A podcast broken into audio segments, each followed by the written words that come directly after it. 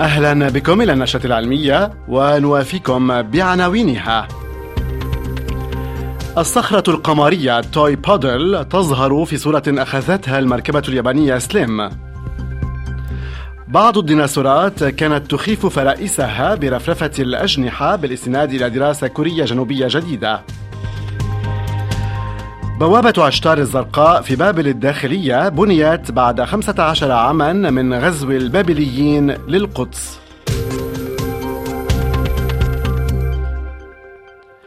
عقب النجاح التاريخي لليابان التي أصبحت خامس دولة تهبط على سطح القمر بعد الولايات المتحدة والاتحاد السوفيتي والصين والهند تمكنت المركبة اليابانية الصغيرة سليم التي وصلت إلى القمر منذ نحو عشرة أيام تمكنت من معاودة عملياتها بعدما انقطعت فيها إمدادات الطاقة بسبب مشكلة في ألواحها الشمسية.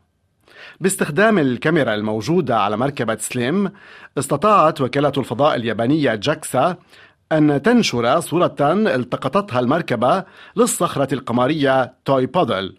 صخرة تتواجد في حفرة تسمى شيولي حيث رست المركبة الذكية سليم على بعد 55 مترا من هدفها الأساسي. ستعطى الأولوية ضمن مهمات مركبة سليم للمراقبة وجمع المعلومات بدلا من تعديل موقعها.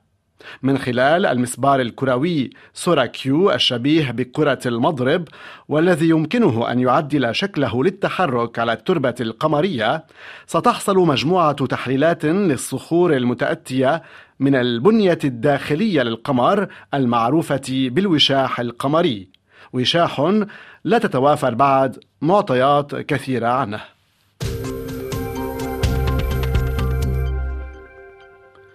كانت الديناصورات تعتبر طويلا نوعا من الزواحف لكن اكتشاف متحجرات عدة حاملة للريش على مدى العقود الثلاثة الأخيرة دفع الباحثين إلى اعتبارها أسلافا للطيور. ونظرا إلى أن معظم الديناصورات لم تكن قادرة على الطيران سعى الباحثون إلى معرفة الغرض من تواجد الأجنحة المغطاة بالريش لدى الديناصورات فرجح بعضهم أن يكون التدفئة فيما رأى آخرون أنه التحرك بشكل أسرع. إنما بناء على ما صدر حديثا في مجلة نيتشر عن باحثين كوريين جنوبيين من جامعة سيول الوطنية اتضح أن الديناصورات الصغيرة بحجمها استخدمت الأجنحة كطريقة للمناورة وللإيقاع بالفريسة. من أجل تجسيد فرضيتهم بنى الباحثون الكوريون الجنوبيون روبوتا يشبه نسخة طبق الأصل من الديناصور الصغير كوديبتريكس زوي الذي عاش في الصين قبل نحو 124 مليون سنة وكان بحجم طاووس غير قادر على الطيران. التسمية التي أطلقت على الديناصور الروبوت المعدني هي روبوبتريكس. نفذ هذا الأخير تجربة واقعية قائمة على رفرفة جناحيه بالقرب من جنادب أي حشرات القفز الشبيهة بالجراد.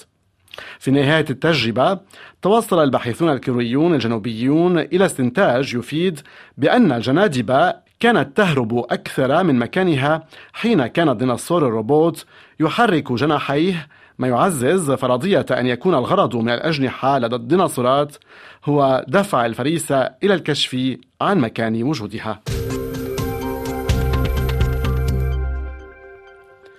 لتأريخ قطع من الماضي يمتلك علماء الآثار تقنيات حديثة أكثر دقة من التأريخ بالكربون المشع تلك الطريقة الأكثر شيوعا للقياس الأثري.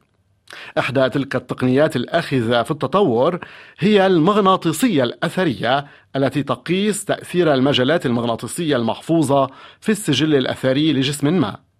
بفضل تقنية التأريخ بالمغناطيسية الأثرية استطاع باحثون دوليون برئاسة الألمان من تحديد عمر البناء الطيني لبوابة عشتار أحد المداخل الثمانية لمدينة بابل الداخلية.